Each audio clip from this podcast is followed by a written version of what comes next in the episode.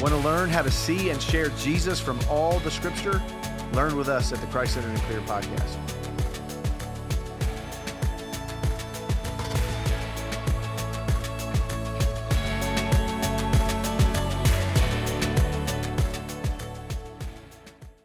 Welcome to the Christ Centered and Clear podcast. I'm Nate Akin, your host. I have with me today uh, Jon Akin and Josh Wredberg as we start a new sort of series with Christ Centered and Clear, looking at hard passages.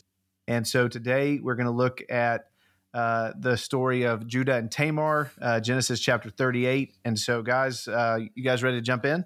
Absolutely. Hey, Jon, just give us quick a summary for people in the car that may just be a little bit unfamiliar with the story. Give a quick summary of what happens in Genesis 38. Yeah, so um, Judah marries a Canaanite, and then he takes a pagan wife named Tamar for his first son. So his he gives uh, his first son a um, this this woman named Tamar, and Judah's son died under God's judgment. Uh, but there's you know concern in Genesis three about offspring, and so Tamar in that day and age you know, passed down to the second son. So Tamar is married to the second son. Um, Onan, which is an is an interesting story in and of itself, knew that the offspring that any offspring that he produced with Tamar would not be counted to him, but to the to Judah's firstborn son. Uh, so because of that, he uh, just say refuses to get her pregnant. Okay, it's one of those. It's one of those passages when you read it, all the the twelve year old boys laugh and giggle about it. Um, you know, but then God kills him too. That's when the I guess the laughing should stop at that point. And so Judah doesn't want his third son to die.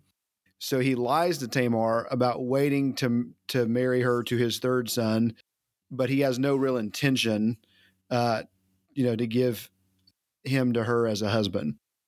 Well, hmm fast forward, um, you know, Tamar has been wronged. And so basically what happens is she disguises herself as a prostitute, and Judah ends up sleeping with his daughter in law, Tamar. Um, when he thinks she's a prostitute, she gets pregnant, and this causes a huge scandal. Judah admits uh, that he was he was wrong in what he had done, and then um, you know she has she has twins uh, that come out. Uh, it's very there's some parallels between the uh, um, the um, Isaac and the Esau story, and um, but yeah, so the, she has these these two twins, and that's the end of the chapter. Mm-hmm. Hey Josh, have you preached this text?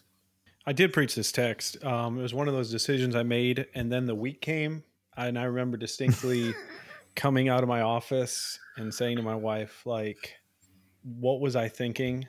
So here's how I preached it. I preached this part of an Advent series. So nothing says oh, wow. Christmas more than the story of Judah and Tamar. So I did yeah. an Advent series like the women in the genealogy, um, in Matthew's genealogy, which actually, after it's done, it's actually a great Advent series. I'd recommend it. Uh, five weeks leading up mm. to it, but I just remember like I thought it was a great idea. I was, you know, looking forward to it. And then, you know, you spend that day and you're reading, you're making notes. And I just remember walking out going like this, this, this, this was a poor decision, but you got to run with it. But by the end, I was excited to preach it, but it took a little while. And let me say this too. I uh, smoothed over some of the rough edges of yeah. the story in my summary. So I, I can get why at Christmas, this would not be, this would not be a Hallmark movie Okay, because I mean, she, it, there's prostitution involved. Then when she's found to be pregnant and immoral, Judah says, "Burn her to death." When they're like, "You're the man," he's like, "Oh, because she's more righteous than I." And then even the birth of the kids, that the, the one son that's in the line of the Messiah, there's this whole imagery of the one son putting his hand out first and a scarlet cord being tied around and then drawing it back and the other one being born uh, ahead mm. of the other. So it's just like there's just some really graphic stuff going so, on. So, Jon, I don't watch a lot of Hallmark Christmas movies, but are you saying most don't have prostitution and executions and other graphic things as part of them? I, as a confession, I will admit I have not watched a Hallmark Christian Christmas movie. I'm just assuming It's probably a that safe, is not in there. pretty safe assumption. But mo- but most of the classics, even like Ernest Saves Christmas, doesn't have that either. So th- this is more like, a, a more like Die Hard as a Christmas movie, Yeah. you know, which Maybe- it is. Die Hard may be tame It is, as a absolutely. Christmas movie compared to this. Exactly.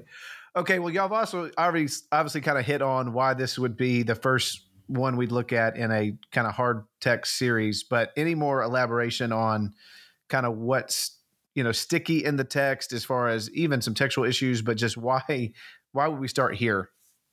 I think one of the tough parts to do is how at the end it's said that like he he responds when he finds out when Judah refi- finds out it's Tamar, he responds by saying that she was more righteous than he was, and I think that's a hard part. How do you wrap your mind around that she's declared righteous when she dressed up as a prostitute to seduce her father-in-law? Like normally that's not seen as righteous. So I, I think that's one of the really tough pa- parts of this Mm. passage.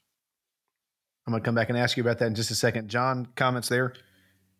Uh, no, that that is one of the real sticky parts, uh, and that and that's honestly part of a lot of Old Testament passages that are descriptive of things that happened. They're not necessarily prescriptive, but they're they're telling you what's happened. And there's a lot of there's a lot of messy life type stuff in the Old Testament, and it, Mhm. which is really helpful because we grow up seeing this in terms of like cartoon Bible pictures and so forth, and and there's heroes and there's villains, and but these are very complicated people, just like Mhm. us. And and the good news is God obviously can still use sinners and their brokenness, and we're gonna we're gonna see how that happens even in this story. So yeah, I Mhm. no other real textual issues. I- I'll just say um, there is in terms of the placement of here, you have it's a, it's a pause in the story of Joseph. Um, and so, you know, the, the Joseph, the Joseph narrative has has started in chapter 37, and then there's a pause here to go with Judah, and then 39, and and really the rest of the book is dealing with Joseph. And so this is this is intentionally, I think, put here as a contrast to Joseph, who in the next chapter is going to refuse to be sexually immoral Yeah. Mm. um, whereas Judah Yeah. does not does not refuse that, and so we so we see that that stark contrast between Joseph and his faithfulness and Judah and his unfaithfulness. I was going to ask a question around, you know, normally we we just have to preach a text like this because we're expositors, we're working our way through a book, but some of us choose to do it in a Christmas series, so Yeah. that that really wasn't going to fit perfectly well. Um, but we know, I mean, part of the reason we're jumping into this, all Scripture is profitable and is useful for reproof, for training, instruction, and righteousness. So. Uh, both of you guys, uh, ha- yeah, Josh, talk talk to us about kind of what you know how how you approach this text. Jon, I'll hear the same from you. Yeah, but it- it's interesting point you make about needing to preach it. I, I do remember having guests there this week. And a few months later, one of those guests, they actually end up joining the church. And I was talking to him. And one of the things he said was, This was the first Sunday we showed up. And we are basically like, if this church will preach this chapter Yeah. and will show me how to grow in my relationship to Christ through it, then this is the, this is the church I want to be at. So, Yeah. um, though I would never, if I had really thought about it, thought like this is a terrible passage for guests to hear. It actually wasn't. It it they they saw Jesus, they saw His Yeah. grace, and they also saw our confidence that anywhere in Scripture um, can be taught for their for their good and for their growth. So it ended up Yeah. being what they said was uh, sort of a compelling factor for them being part of the church. Did y'all both when you preach this did you preach it as one like that just that chapter as one sermon was it mixed in with the joseph story how did y'all approach that as far as just the layout of your sermon I, I just did it in one, but put it I'd put it in the context of the Joseph story. But I will just say to Josh's point, I, I mean, I I preached Hosea and Gomer for an Easter sermon, um, and so I do think I do think there's something to preaching messy text in a messy, broken world and mm. showing amen redemption. yeah it's good Yeah, I preached it as part of this Advent series. So it was the second sermon in the series. The first one I actually looked at Matthew 1. So what the genealogy as a whole, what what Matthew was doing there, how it presented Christ as the messianic king. And so I set it up that way. Um, and then this was the first in the next the series of the women in that genealogy. That would be a good book. Uh, the the the women in the genealogy. That'd be a good book. You should think about that. that. Okay, Yeah. I like that. All right. So all right. So give me, Jon, the main points of your sermon, and and then um, from there we'll go to uh, how, how did you point it to Christ? But give us the main main points of the text. Well, let me say, I, I only the only point I had was the redemption point. point, and so I only had one point, and so so most of it was uh, was spent trying to point it to Christ, and so I'm happy to give that now, or you can have Josh's main points, and then Jo- come yeah, back to Josh, Christ. jump in first, and then we'll come back to that. So I m- my sort of two main points were serious sin and shocking grace. And so under serious sin, I I walked through Judah's story, um, both in Genesis 37 and 38. So just showed how it's this downward cycle of sin, right? Kidnapping um, with Joseph, rebellion in marrying the Canaanite woman, immorality um, here with uh, with Tamar when he didn't know who it was. Then even his idolatry at the end of that as part of sort of pagan worship and and some of the markers of sort of uh, idolatry there. So just making the case that this is a shocking. I mean, this the sin is just serious, and it's. I mean, it's obviously there, but this this sort of path of sin, and then the shocking grace was just a few things. One, God chooses to use sinners, and so we see that not only in Tamar but also in Judah himself, that he's the one who end up, God ends up choosing uh, for the line of the Messiah. That faith, not effort, produces righteousness, and that's where I looked at that question of her being called more righteous than him, and then ultimately, as difficulty can be part of God's kindness, um, is that in this God keeps using difficulty, difficult circumstances in Judah's life to actually um, draw him to Himself, and so that that was the way I broke up the text. Jon, I want I want you to hit on the redemption piece, but before that, can you just hit some of those tricky spots? So the the the fact that he wants to burn her, that even and then Josh, I'll come back to you on the the righteous piece. He says she's more righteous than I, verse twenty six. So just address a couple of those tougher spots, um, if you can. Yeah, well, I'd say so. One, I mean, there there is precedent in the Old Testament. Obviously, the law has not been given yet, but there's precedent in the Old Testament for adultery to be a capital offense.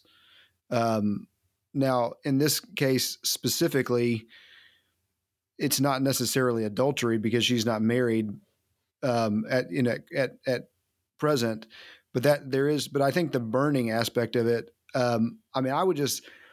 It's clear that the patriarchs are are wrestling throughout with forsaking old old lines and old ways of of faith. You see this with Jacob and Rachel, and and Rachel hiding the household gods of her father, and, and these kinds of things. And so, it's clear that they're wrestling with paganism and idolatry. So they're not they're not perfect beings. They're not perfectly faithful. They're sinners just like us. Uh, the the what needs to characterize them as the faith of their father Abraham, um, and that's what would count somebody as righteous. Um, and the other thing is the, the more righteous than I, I mean, I already touched on one, this could just be a descriptive statement. And so it's not necessarily that the author, that Moses is saying, man, she was a righteous woman in what she did. However, I will say this, and uh, this is tricky given current culture and so forth, but it's it's clear from Genesis chapter one that the first command, God blessed them, and he he said, "Be fruitful and multiply." Okay, and that that Eve is the mother of all living. That that one of the uh, key things that women were, um, you know, created to do was to continue the the human race by marrying, getting pregnant, and having children. And she desires she desires that and is being denied it um, by her father-in-law, who in, the, in a patriarchal society, I mean, she's she's beholden to, and so and so she is trying to do what God has. In, in some ways, if you want to put it this way, God, she's trying to do what God has has called her to do. She's not doing it in maybe the most faithful way, the most uh, pure way possible, but she's she's trying to be fruitful and multiply. Um, and so because of that, she she in the same way, it's not exactly parallel to like Rahab, um, hiding in the spies and lying about it. Uh, but but there's there, there are similarities there to where in a broken fallen world that that sometimes there is sin that, that is more grievous than other sins. And i think her sin is lesser than his. I mean i would i would just say it that way. I'd be interested to hear josh's take on it well i think a lot of it comes down to the words used in verse 9 where it talks about um, it uses the word seed and ground. The same words used in genesis 17 8 where god says that he's going to give abraham's seed the ground or the land. And so you have you have the land here is destroying the seed that was so this is the perversion of god's promise. So i i think we're supposed to understand this story certainly the context in genesis but the the the terminology of this chapter as part of this ongoing genesis 3 the seed of the woman that's going to rescue humanity and deliver them from the curse on the ground um, that we're supposed to see this as a battle. Like you have you have onan and you have um, and you have Judah ultimately at this point who are attempting to um, satanically attempting to stop the promises of God by destroying the seed on the ground. And you have Judah or Tamar as the only one who's trying to preserve that. And so I think that's why that's why she's commended here. There's some question jon might jon's definitely more of a Hebrew scholar than I am, that the word righteous here it certainly includes elements of faithfulness, and maybe that's even a better translation is faithful. So, who in this passage demonstrates faith? Um, and of course, faith and righteousness in the Old Testament tied together so tightly anyway. But who who's the only one who seems to be working based upon the promises of God, whether that promise is the levirate marriage promise or ultimately the promise of Genesis three Tamar is the only one attempting to to preserve that promise. The only who seems to be, if you will, aligning herself with God's promises, where Judah and his sons are aligning themselves against it. And so I hmm. think mm. I think that's why she's listed in here, along with, like Jon said, um, Rahab and Ruth. You know these these women from Hebrew midwives. Yeah, the Hebrew midwives. Yeah. These these women who are are forced in a situation to try to be as faithful as possible to the promises of God when they're in these situations that are uh, unimaginably difficult. Mm. Good stuff, Jon. Get tell us how you, you pointed to Christ, and then we'll wrap up with some application. Yeah, there's multiple ways. I mean, w- one is is all the stuff that Josh just walked you through, and, I, and I'm sure he was since he was doing this in that Matthew one series this this the offspring promise from Genesis three. I mean, when I when I was talking about Genesis one, be fruitful and multiply. Genesis three is carrying that on. The Genesis twelve, Genesis seventeen, and so forth. This is just being carried on, um, you know, generation after generation. And so the so one major one is going to be that God is faithful to His promise that that the offspring of the woman is going to crush the head of the serpent, hmm. and and he and he does that through childbirth. And so now we we see that line uh, going on here. Second way that I uh, preached Christ was that contrast between uh, Joseph and Judah, and so the um, we see Joseph's faithfulness. There's a great sermon that D.A. Carson's done on Joseph that points at this out. Joseph's faithfulness um, is is what God uses to preserve the seed, to preserve the offspring, so the Messiah will come. He doesn't defile himself with Potiphar's wife. Um, and that's so that's because of his faithfulness that the promises are moving forward. Here, the promises are moving forward despite uh, Judah's unfaithfulness. Um, and so, I, so that contrast between Jesus being the faithful Judahite, whereas Judah was unfaithful, um, was the next one. A- another one I think that I that I use um, whenever I preach on Judah is just the the story of redemption. Okay, and Josh pointed out in, in a great way. Just we see the decline of Judah mm-hmm. um, from you know selling his brother and and marrying a Canaanite woman, and then what he does here. By the end of the story, he's offering his life in the place of his brother, um, and so we see Judah. You know, obviously Jesus is the as the the lion from the tribe of Judah who's going to give his life um, for the world but Judah is offering that um, at the end. And then the last thing that I that I was talking about now is kind of in that section of redemption is just that um, and we'll talk more about this in application is just how how god redeems broken situations and brings good out of them so he he brings life out of death hmm. Hmm.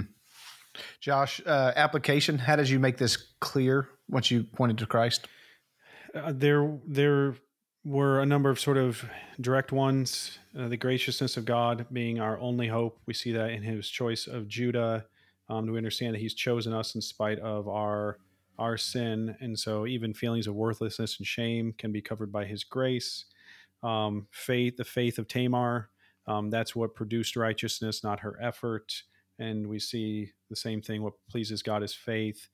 And even is in another practical application for Judah's life is so many of his bad decisions seem to be influenced by Canaanites. And like this is part of the reason that God you know called his people to be distinct. Um, and so that the necessity of a life that is distinct from the world around us um, you just mm. see constantly he's got this Canaanite friend who is involved in every bad decision. Um, well this is part of the reason why God gave the commands he gave um, to separate from them in many ways, Judah's early mm-hmm. story is similar to Lot's, where he just continues to be sort of in, influenced by the the culture around him to walk in disobedience to God. So, so just examining the influences in our life. Mm. Jon, any final comments on application? Yeah. So one, I had not noticed it, and I didn't have this in my message, and I've not noticed until just now. But Josh's point about the similarities to Lot who also sleeps with his daughters. No, not he sleeps with his daughter-in-law, but and it brings about offspring.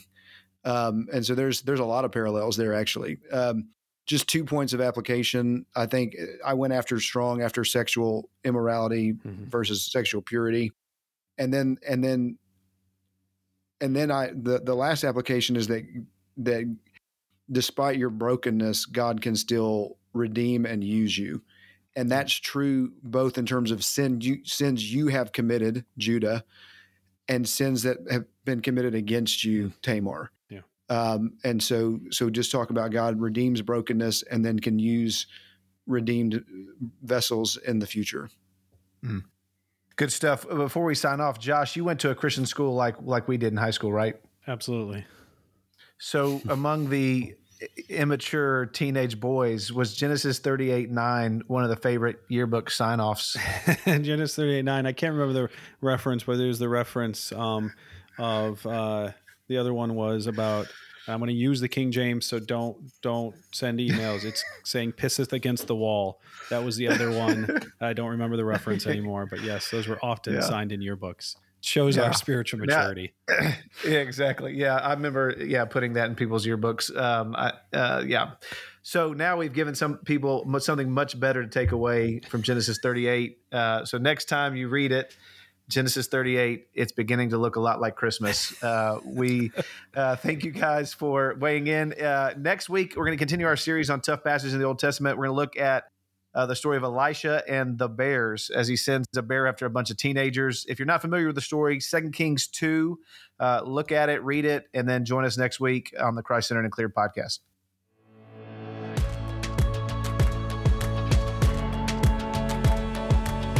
Thank you for listening to the Christ Centered and Clear podcast. If you have questions, topics, or texts that you'd like us to consider for future podcasts, please contact us at podcast at christcenteredandclear.com. And please visit us at christcenteredandclear.com for more resources that will help you see and share Jesus from all of Scripture.